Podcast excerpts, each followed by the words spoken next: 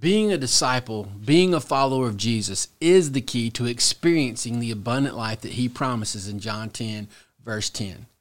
Following Jesus will bring about certain benefits and opportunities, but it will also bring a particular set of struggles and obstacles. In this episode, we look at both the good and the bad of following Jesus.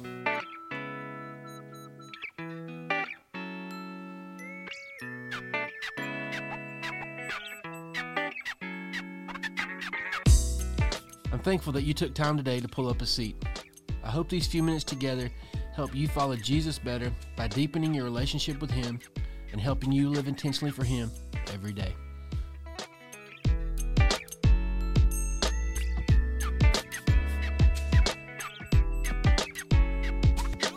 In this series, we'll use the terms following Jesus and being His disciple interchangeably, and we'll define those as a follower of Jesus and a disciple is someone who lives with Jesus, lives like Jesus, and lives for Jesus. We will go into some depth down the road on what each of those mean and look like, and we'll also look at some practical ways to make them part of your everyday life. But the opportunities or the benefits that we have from being a disciple of Jesus, from living with Him, from living like Him, and living with Him, living for Him, they include... First, we have a connection with something. We have a connection with actually something bigger, someone greater than us.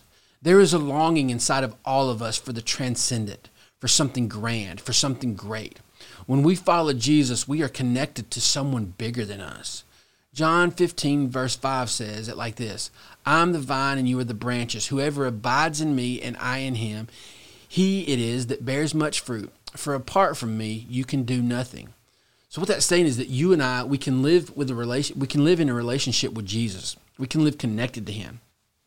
The second benefit of following Jesus has to do with belonging. Disciples of Jesus are connected to other disciples. We have our people. Back in John 15 again, Jesus is talking to His disciples. He's talking to them. He's talking to all of them, plural. In verse 12, He talks about loving one another like He loved us. Jesus tells His folks to love each other. We can assume that means acceptance, that we'll be accepted, that we'll be cared for, and that we can hold each other accountable. Followers of Jesus, we're not alone. We have community with other followers of Jesus, and that community centered on the person and work of Jesus. Community laughs together, grieves together, carries each other's burdens, celebrates together. We all need other people, and following Jesus connects us to other people. The third benefit of following Jesus has to do with change. The Bible talks about transformation. As we follow Jesus and live in community, He helps us move toward our best version of ourselves. In John 15, Jesus talks about pruning the branches that don't bear fruit. God cuts out the stuff in our lives that doesn't bear fruit.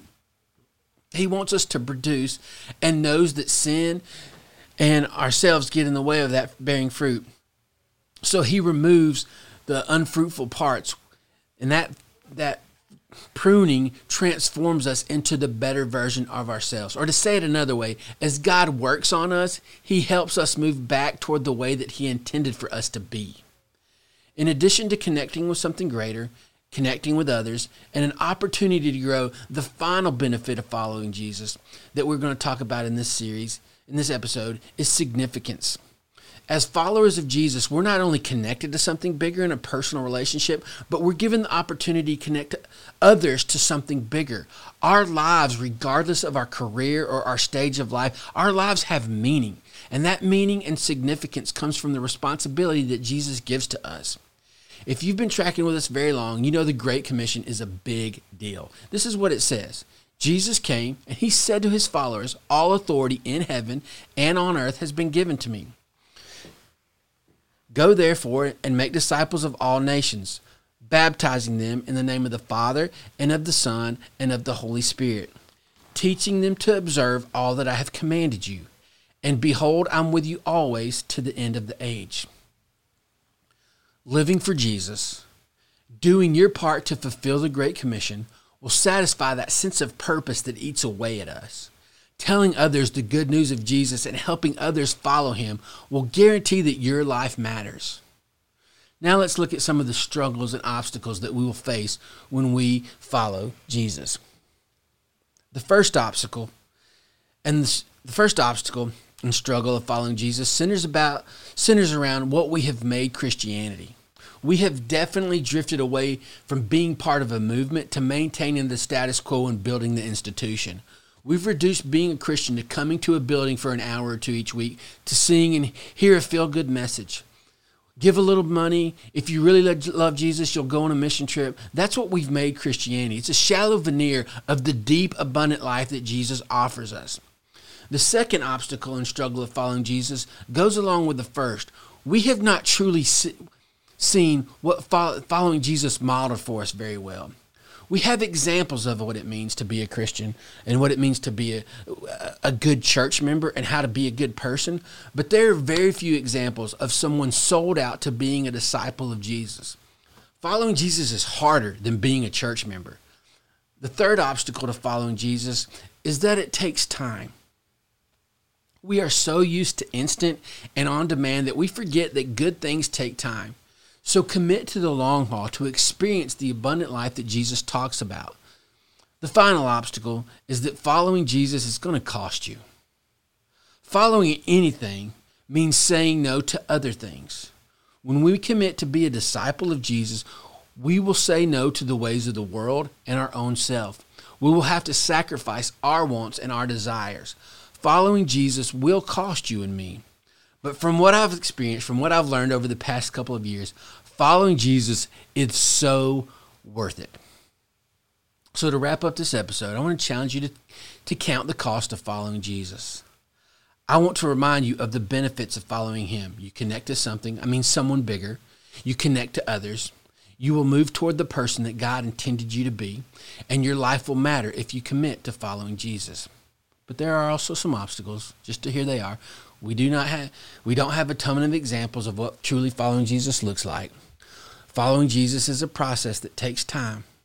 Being a disciple of Jesus will cost you. So just want to ask you, do you think following Jesus is worth it? Why or why not? And are you willing to pay the price to follow him?